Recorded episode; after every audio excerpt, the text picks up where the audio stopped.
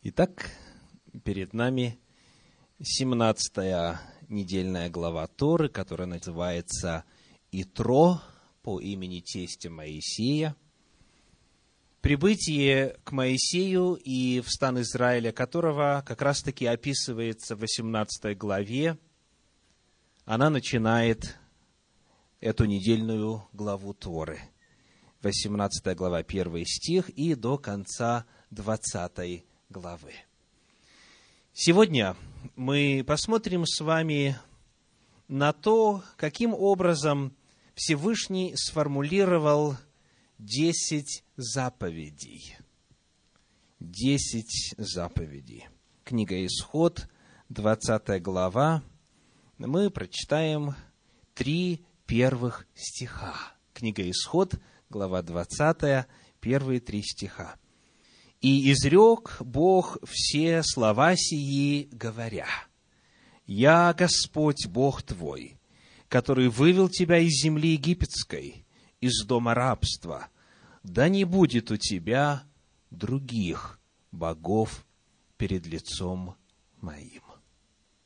Первое, что нам необходимо выяснить сегодня, это разобраться в том, каков статус, какова природа – вот этих десяти изречений, десяти заповедей. Что это такое? Какое место занимает этот текст в воле Божьей, в целом в Божьем домостроительстве, в Божьих планах? И для этого я приглашаю вас прочесть несколько отрывков истории, которые раскрывают, что такое десять заповедей. Первое место – это книга Исход, 34 глава, 28 стих. Исход 34, 28.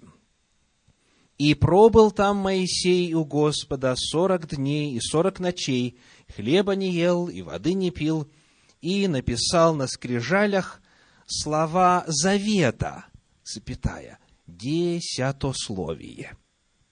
Итак, согласно этому стиху, что такое десять заповедей?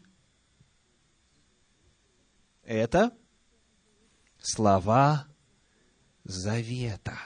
Сказано, и написал на скрижалях слова завета.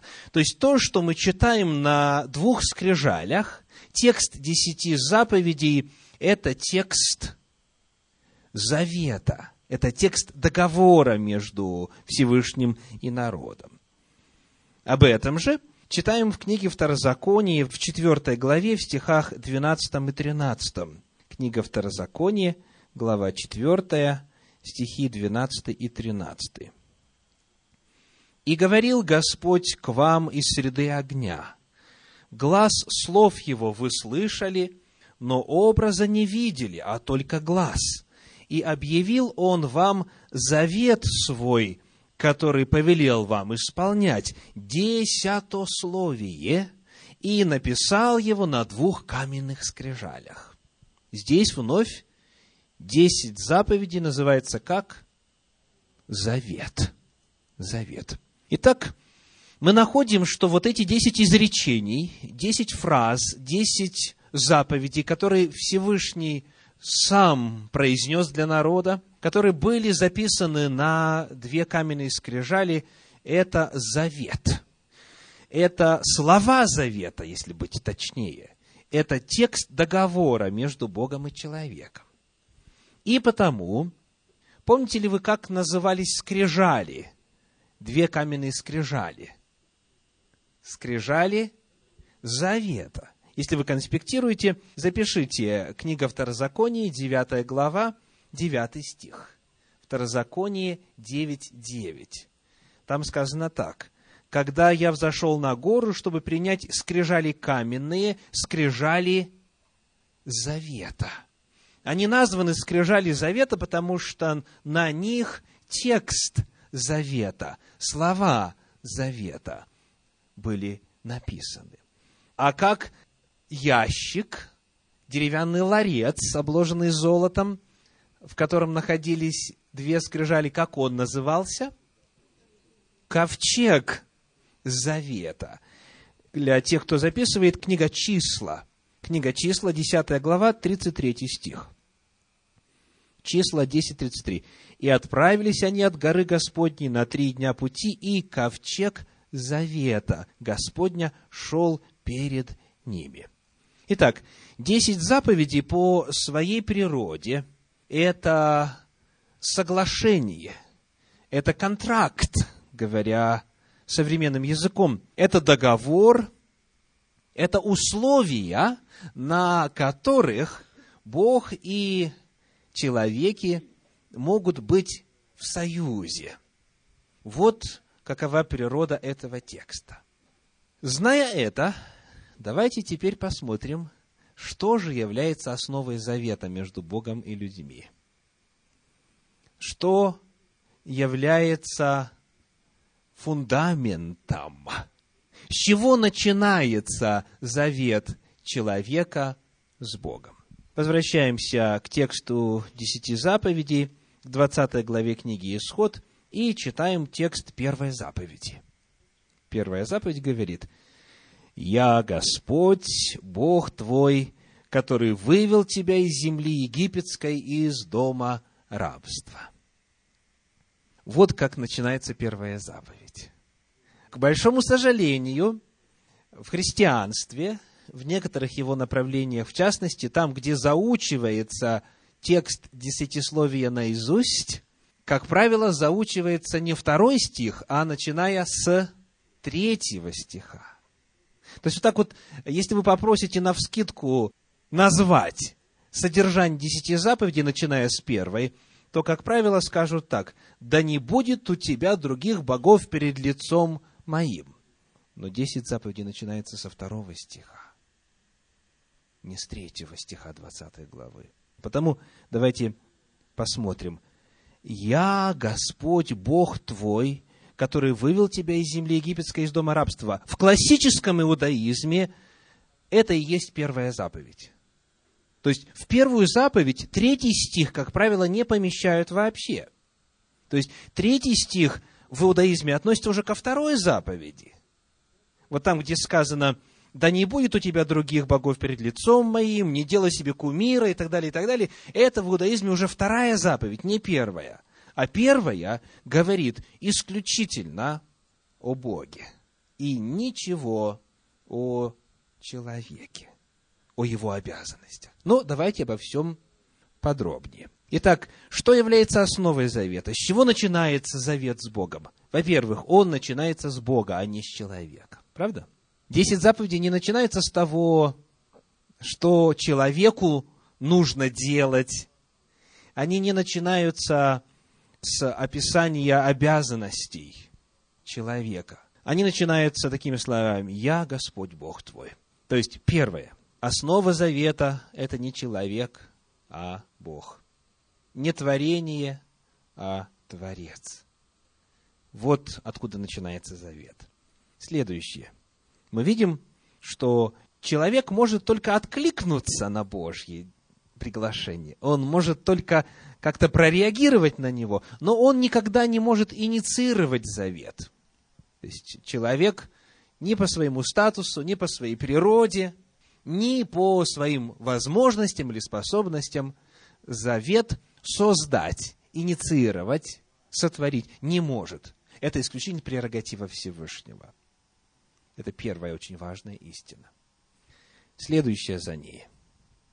Скажите, как вот Бог представлен здесь, в этом важнейшем документе Торы? Важнее нет. Это десять заповедей, это текст завета, это слова завета. Вот как бы Бога следовало бы представить вот в этом главном документе? Да, Бог здесь представлен не так, как можно было бы ожидать в качестве Творца. Ведь с творения все началось для нас, правда? То есть Бог для нас, во-первых, Творец, а потом уже все остальное, и законодатель, и вседержитель, и затем все прочее, что Он для нас делает. Вот. Но завет начинается не с рассказа о Боге как о Творце, о Вседержителе, о Всемогущем, о Всеведущем и так далее. Завет начинается с описания Бога, который конкретным образом себя проявил.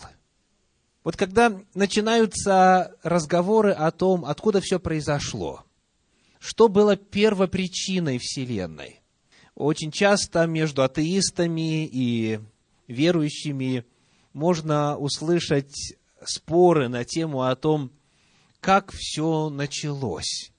И хотя у верующих есть довольно сильные логические аргументы, эти аргументы мало убеждают человека в реальности Бога. Можно доказать, что исходя из законов термодинамики, можно доказать, что исходя из законов биогенеза, Бог обязательно существует, и Он все сотворил. Именно Он. Оно не зародилось само собой. Так? Но это редко приведет к вере. А что приводит к вере? Вот то, что Господь открывает в первой заповеди. Бог представляет себя не как какую-то идею, первопричину, первоисточник, не как какую-то философскую категорию. Он не указывает на себя как на Творца даже. Он указывает на те действия, которым все без исключения присутствовавшие у горы Синай были свидетелями. То есть он начинает разговор о том, что, говоря условно, произошло с ними пару минут назад – то есть они, собравшиеся там, все были свидетелями того, что Бог сделал в Египте, и какие чудеса Он совершил, и каким образом Он провел разделение между народом Израиля и иными, и каким образом воды расступились, и каким образом египтяне потонули. Потом манна начала падать, об этом мы в минувшей недельной главе Торы читали.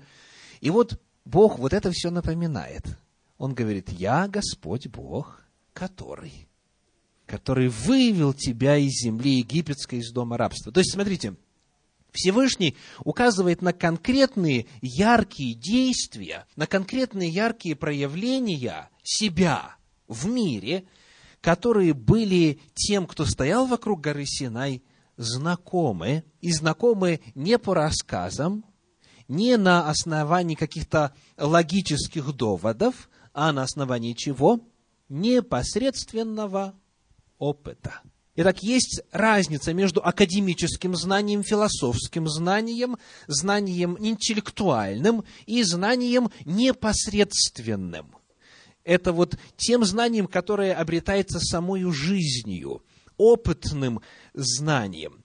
И в действительности далеко не все, если не сказать еще точнее, далеко не многие способны к систематическому отвлеченному мышлению. Далеко не все в состоянии даже понять всю величину и грандиозность доводов в пользу существования Бога. Они есть, и они очень основательные.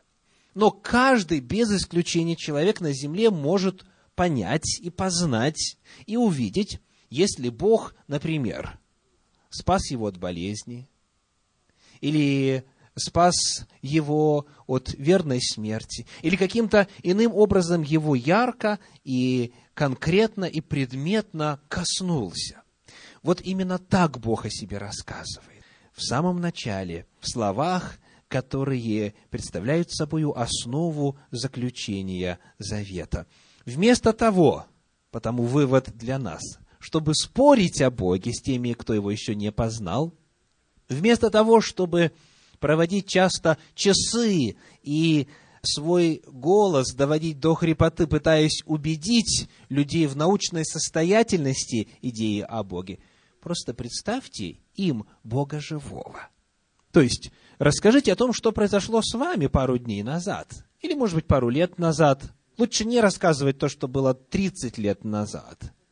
Если у вас живая связь со Всевышним, это означает, что минимум раз в неделю он какое-нибудь чудо обязательно вам пошлет, какое-нибудь яркое проявление своего присутствия в вашей жизни. И если человек все еще сомневается, скажите, ну давайте прямо сейчас мы попросим, чтобы он тебе в течение последующей недели то же самое сделал. Чтобы ты точно увидел, что Бог реально существует. Итак, Бог, представляя себя в десяти заповедях, во-первых, говорит о том, что он уже сделал для тех, с кем хочет заключить завет.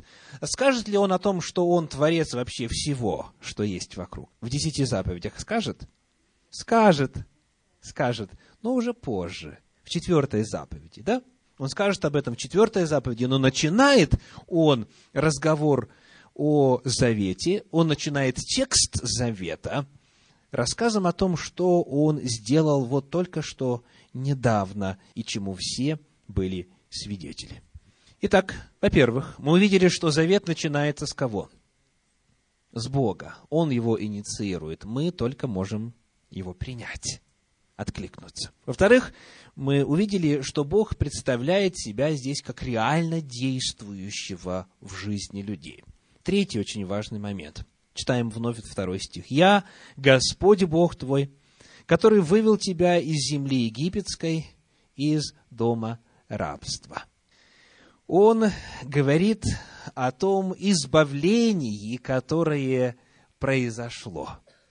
Очень интересно, что первая заповедь, по крайней мере в ее классическом изложении в иудаизме – начинается не с того, что следует делать человеку, а с того, что для человека сделал Бог.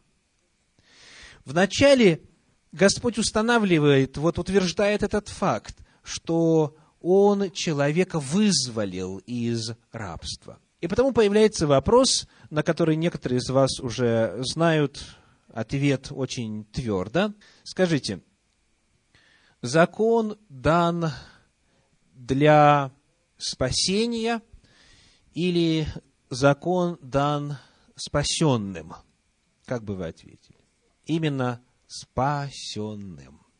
То есть Господь вначале их спас от рабства, и потом говорит, я тот, который это сделал, и вот теперь мои заповеди.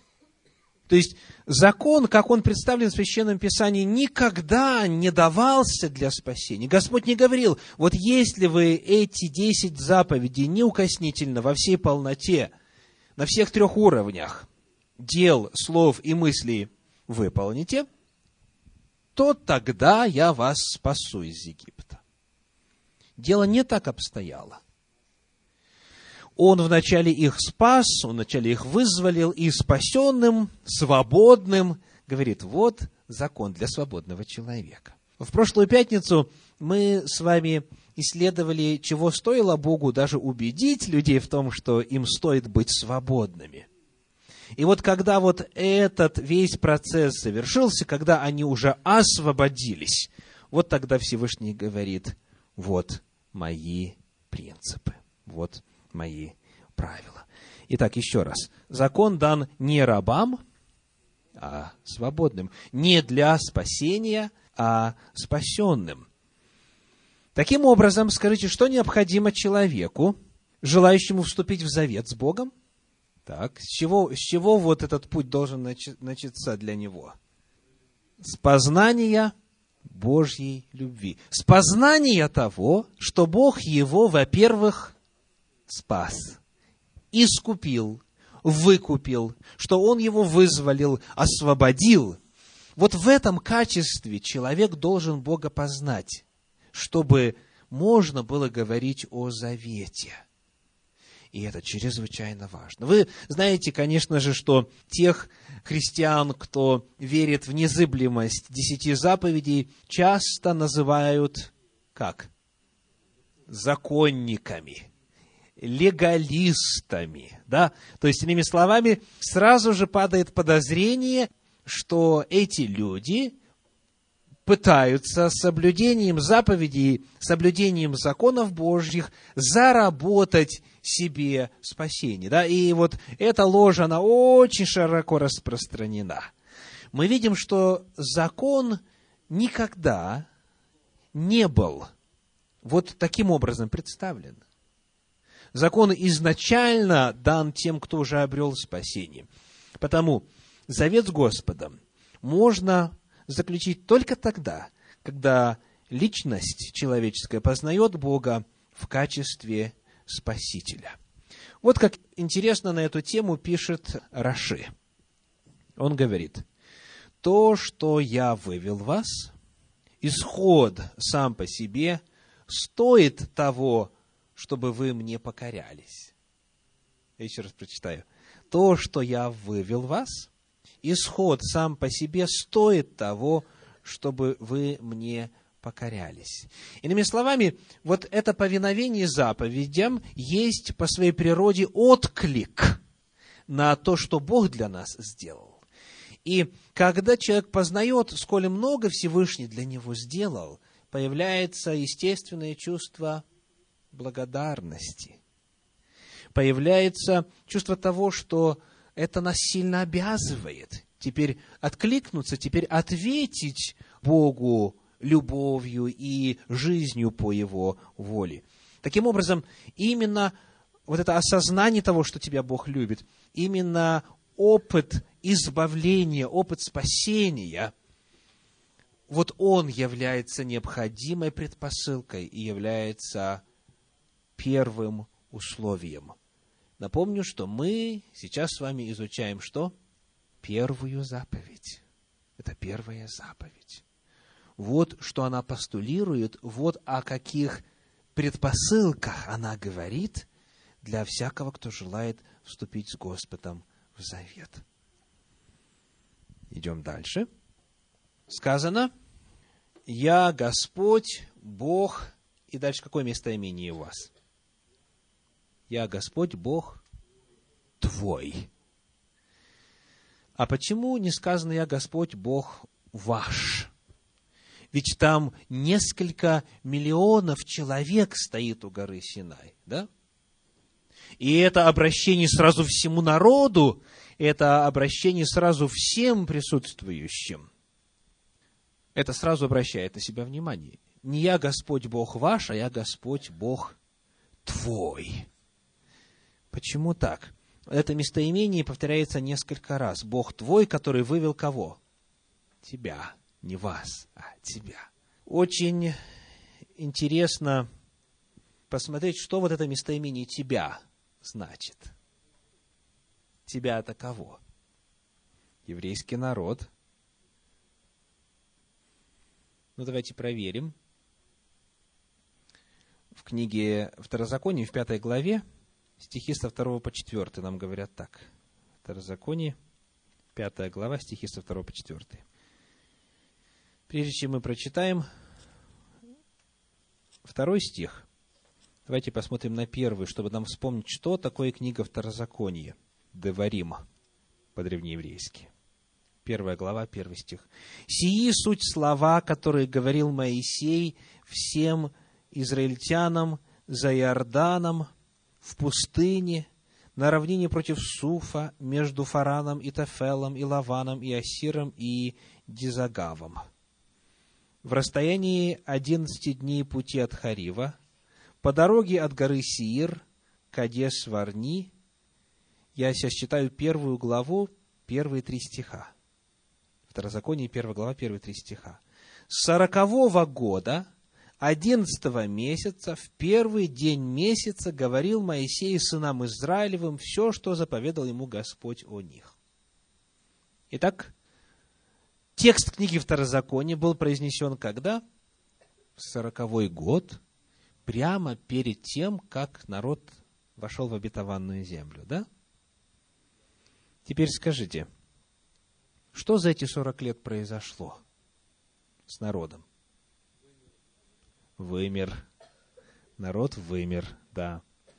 И вот помня это, читаем пятую главу книги Второзакония, пятая глава, стихи со 2 по 4. Господь, Бог наш, поставил с нами завет на Хариве. Ну, здесь можно было бы понять, что с нами, как вот с израильским обществом, да, вот с народом как явлением. Не с нами, собственно, лично, да, потому что, ну, мы-то не выходили, потому что все, кто вышел, умерли, за исключением двух человек, правда? Тем не менее, сказано дальше, третий стих, «Не с отцами нашими поставил Господь завет сей, но с нами, которые здесь сегодня все живы». Ну, давайте еще раз прочитаем. Господь Бог наш поставил с нами завет на Хариве. Харив означает что? Синай. Хариф – это второе название горы Синай. То есть Моисей говорит, с нами Господь поставил завет на горе Синае не с отцами нашими, которые на самом деле там физически присутствовали и которые все умерли, а с нами. И вот парадокс, как это возможно? Скажите, вот эти родившиеся в пустыне, они физически там присутствовали у горы Синай? Нет, нет. Но Моисей говорит, Господь с нами поставил. И дальше, четвертый стих. «Лицом к лицу говорил Господь с вами на горе из среды огня». Итак, что мы узнаем? Мы узнаем, что когда Господь говорит, «Я Господь Бог твой, который вывел тебя», Он обращается не только к тому поколению, которое на самом деле вышло.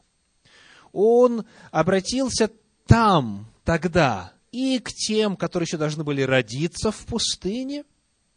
И более того, если мы читаем книгу Второзакония дальше, 29 главу, стихи 14 и 15, Второзаконие, глава 29, стихи 14 и 15, сказано так – не с вами только одними я поставляю сей завет и сей клятвенный договор, но как с теми, которые сегодня здесь с нами стоят пред лицем Господа Бога нашего, так и с теми, которых нет здесь с нами сегодня.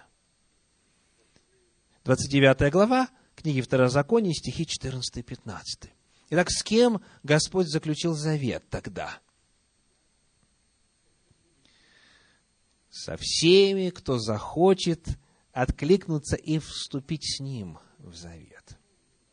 Потому, когда Господь говорит, «Я Господь Бог твой», Он имеет в виду меня и каждого из вас в отдельности. Его голос тогда прозвучал не только для евреев и многочисленного разноплеменного народа, который там собрался вместе с ними. Его голос прозвучал и звучит, и продолжает звучать через все века – будучи обращенным каждому из нас лично. И из нас тех, кто познает этого Бога и желает с Ним вступить в завет, зная, что Он нас спас. Потому очень важно подчеркнуть, что вот этот термин «Бог твой и вывел тебя», он относится ко всем. Второй очень важный момент здесь Бог, заключая завет, заключает его не только с народом, а с каждым человеком лично. Он желает установить именно личные взаимоотношения. Он не толпе говорит, не с толпами работает, а с личностями, которые объединяются в народ. Он говорит именно «Бог твой вывел тебя». Тебя как конкретную личность. Дальше. Возвращаемся вновь к 20 главе книги «Исход» и прочитаем во втором стихе такие слова. «Я Господь, Бог твой, который вывел тебя из земли египетской, из дома рабства». Но вот здесь кто-то обязательно возмутится и скажет, я точно рабом в Египте не был. Да? Потому этот закон явно никак не может иметь отношение к неевреям, да, или к нерабам. Такое утверждение уже трудно было бы сейчас сделать после того, как мы выяснили, что означает «Я Господь Бог твой». Правда? Ну, давайте посмотрим – что означает слово Египет?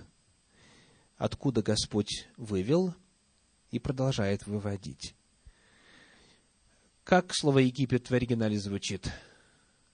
Египет – это Мицраим. Мицраим. И согласно иудейским мудрецам, слово Мицраим происходит от слова «мейцар», а «мейцар» в свою очередь, означает ограничение.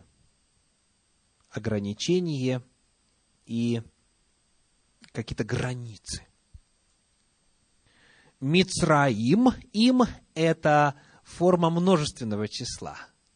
Мейцар – единственное, Мицраим – множественное число, то есть какие-то ограничения. Так? И дальше, согласно толкованию мудрецов, Причина, по которой Египет называется Мицраим, заключается в том, что народ Божий в Египте был порабощен не только физически, но и духовно. Считается, что евреи, находясь в Египте, находились на самом низком духовном уровне. И потому их освобождение было освобождением не только из физического рабства, но и освобождением также и из духовного рабства. Поскольку цель, если вы помните, когда вот Всевышний явился Моше и сказал, иди в Египет и выведи народ мой из рабства и так далее, он говорит так, что вы выйдете и совершите мне служение на этой горе, то есть на горе Синай. Потому цель выхода из рабства заключалась в том, чтобы прийти и служить на горе. А служение на горе заключалось, во-первых, в получении десяти заповедей, в получении всех 613 заповедей, в заключении завета там и так далее, и так далее. То есть, Господь говорит, что когда я тебя вывожу из Египта, Мицраим, я тебя освобождаю от физических каких-то ограничений, и я тебя освобождаю также и от духовного рабства. Потому, знаете, что слово Египет само по себе имеет не только буквальное значение, но и духовное.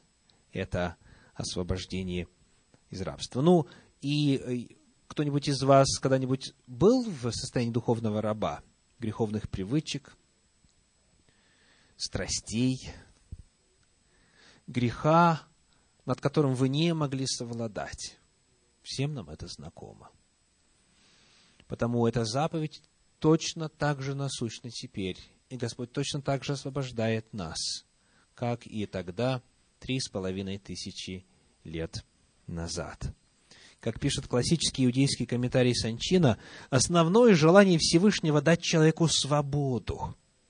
В этом плане всю историю человечества можно рассматривать как постоянно нарастающее проявление воли Всевышнего, находящее все более полное выражение в обретении народами в целом и каждым человеком в частности свободы, свободы в первую очередь духовной. Итак, мы рассмотрели с вами второй стих 20 главы книги «Исход». Посмотрим теперь на третий. Да не будет у тебя других богов пред лицом моим. Да не будет у тебя других богов пред лицом моим. Слово «бог» нуждается в определении. Если мы посмотрим на словарь Вебстера, слово «бог» — это личность или обожествленная вещь, которая является объектом наивысшего почитания. Давайте повторю. Бог, согласно Вебстеру, это личность или обожествленная вещь, которая является объектом наивысшего почитания. И Всевышний говорит, да не будет у тебя других богов перед лицом моим. Вот что пишет на эту тему исследователь Щедровицкий – Тут подразумевается, что другие боги, то есть те начала, которые самовольно обожествляет и которым поклоняется человек, скрывают, заслоняют от него Божий лик, как бы становясь между ним и ликом Господним – действительно, словно бы неким экраном перед лицом Божьим, некой ширмой становится все то, чему поклоняется человек помимо единого. Потому что сказано, да не будет у тебя иных богов перед лицом моим. И если у человека что-то является объектом поклонения, вот это нечто, личность ли это или что-нибудь еще, мы сейчас подробнее поговорим, что может быть Богом, это закрывает от взора Творца. Как говорит комментарий Санчина, ни к ангелам, ни к людям, объявленным святыми, нельзя относиться как к божествам. Запрещено обращаться к ним или кому бы то ни было с молитвой.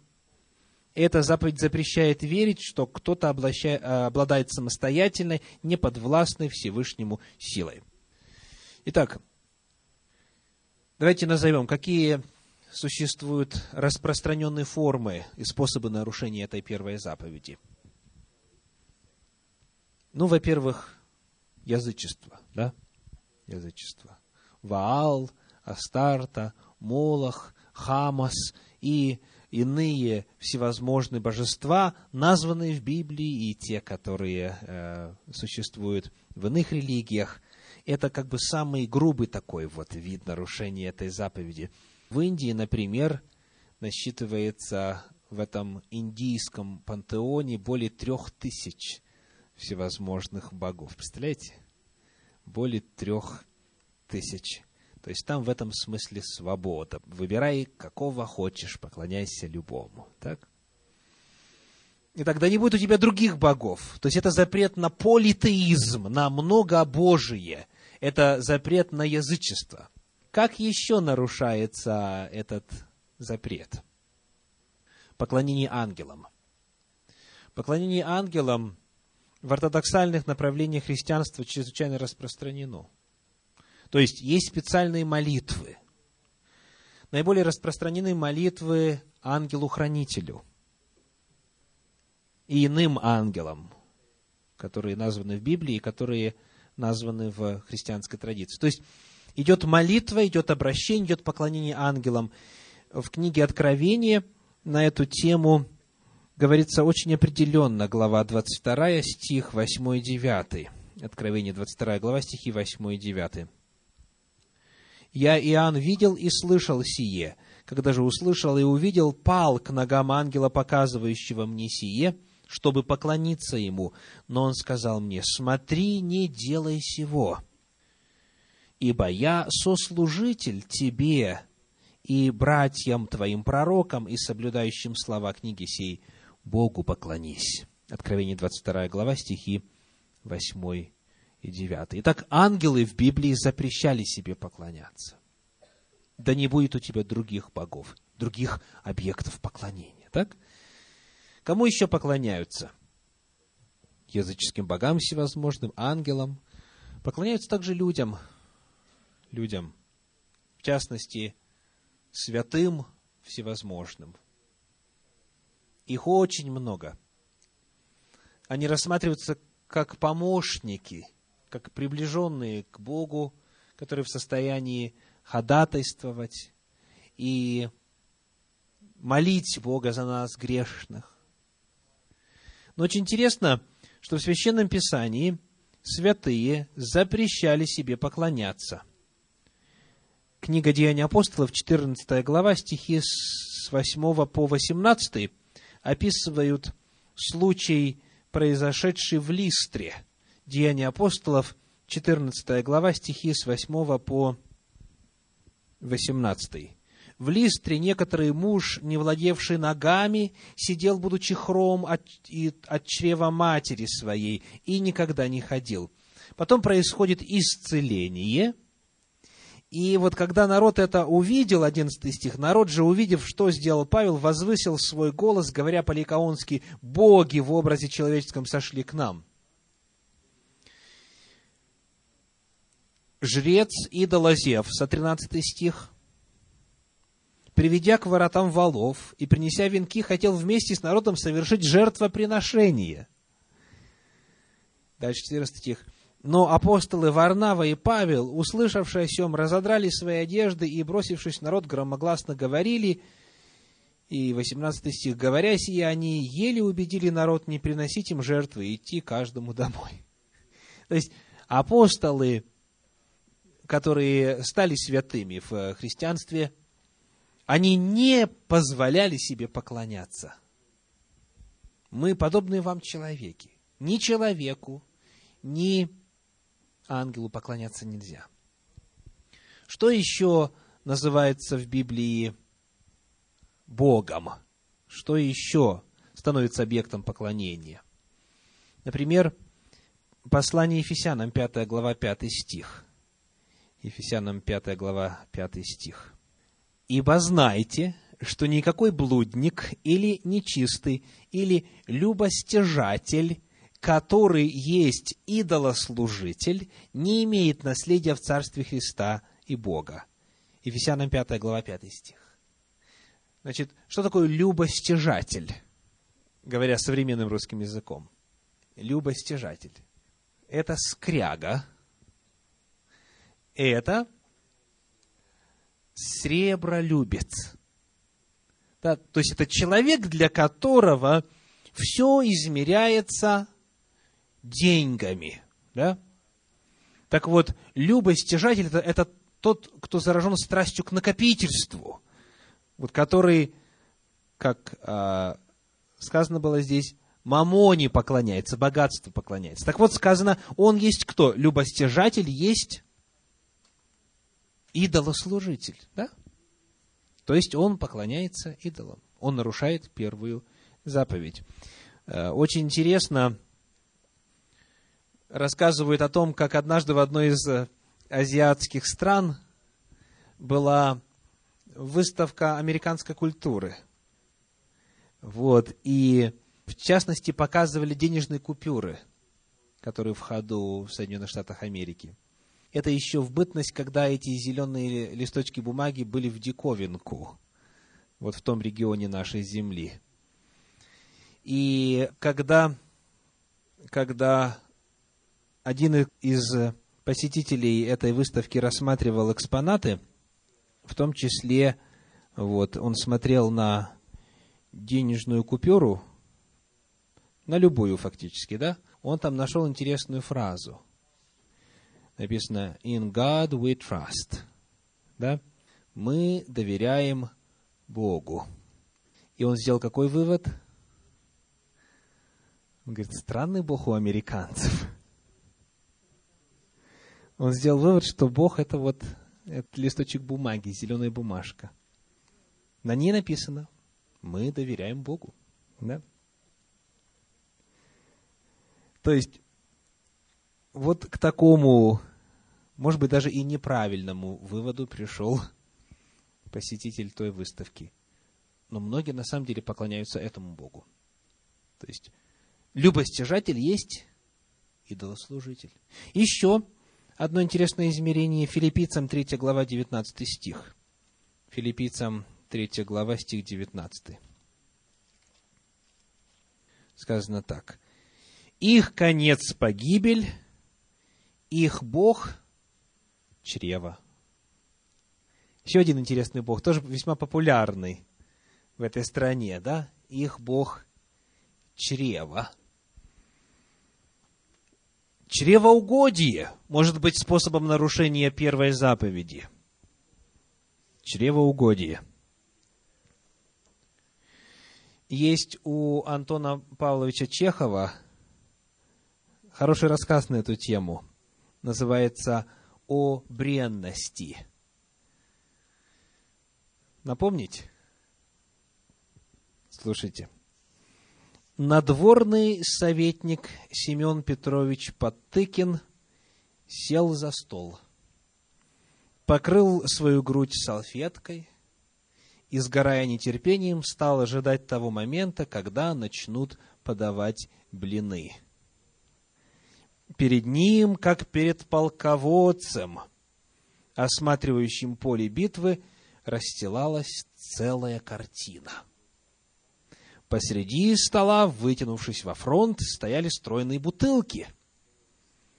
Тут были три сорта водок, киевская наливка, шатала-роз, рейнвейн и даже пузатый сосуд с произведением отцов-бенедиктийцев.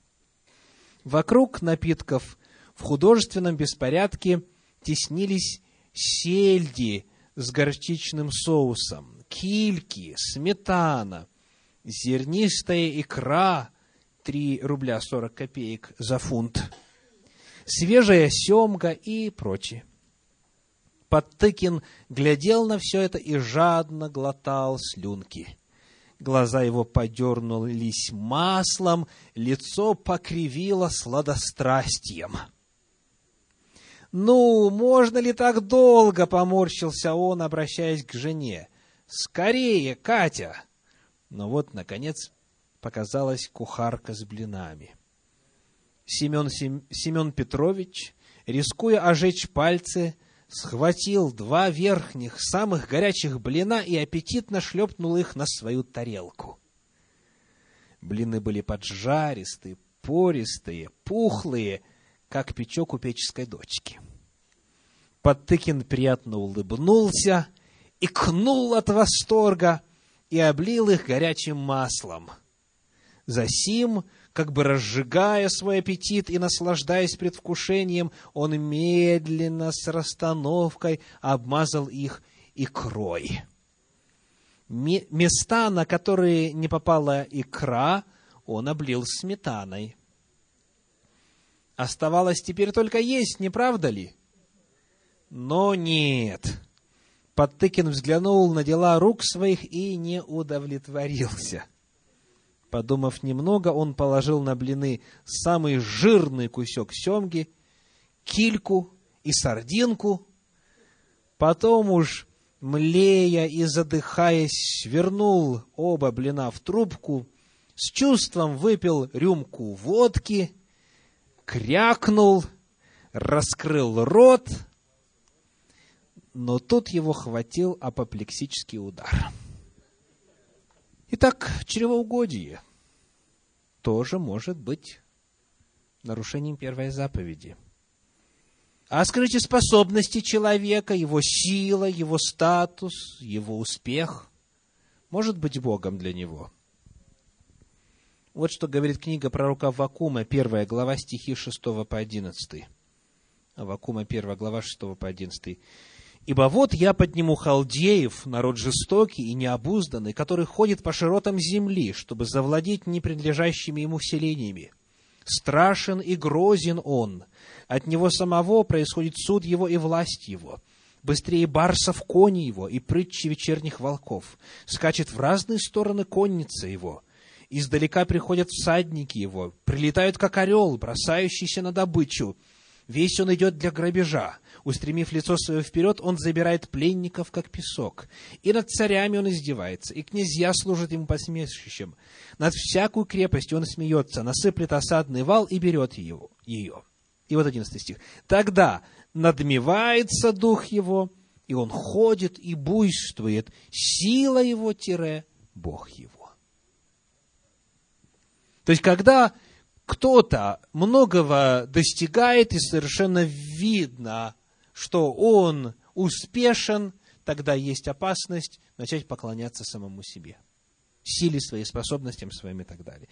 Есть и много других видов божеств, которые нарушают первую заповедь. Но Господь говорит, да не будет у тебя других богов. И что дальше? Перед лицом моим. Перед лицом моим. И это означает что? Перед лицом моим, то есть в моем присутствии, да? А где Бог присутствует? Везде. То есть это означает, что нигде не должно быть иных богов. Да? Вот эта фраза «перед лицом моим» имеет также еще второй смысл в Торе. Давайте посмотрим на книгу Берешит, Бытие. 11 главу, 28 стих. Берешит 11, 28 сказано, «И умер Аран при Фаре, отце своем, в земле рождения своего в Уре Халдейском». Вот эта фраза, Бытие 11, 28, «Умер Аран при Фаре». В оригинале, по-древнееврейски, «Альпеней». То есть, вот у нас переведено «при», «Альпеней». То есть, дословно перед лицом. Он умер перед лицом фары отца своего. И Раши объясняет это так. Это означает при жизни своего отца. То есть сын умер, пока еще был жив отец. И потому делается отсюда вывод, чтобы ты не сказал, только тому поколению была дана заповедь, запрещающая идолопоклонство. Бог говорит, да не будет у тебя богов перед лицом моим. То есть, доколе я живу в течение всей моей жизни. То есть, значит, всегда эта заповедь будет действовать. Итак, вот некоторые основы, на которых строится завет со Всевышним. Аминь.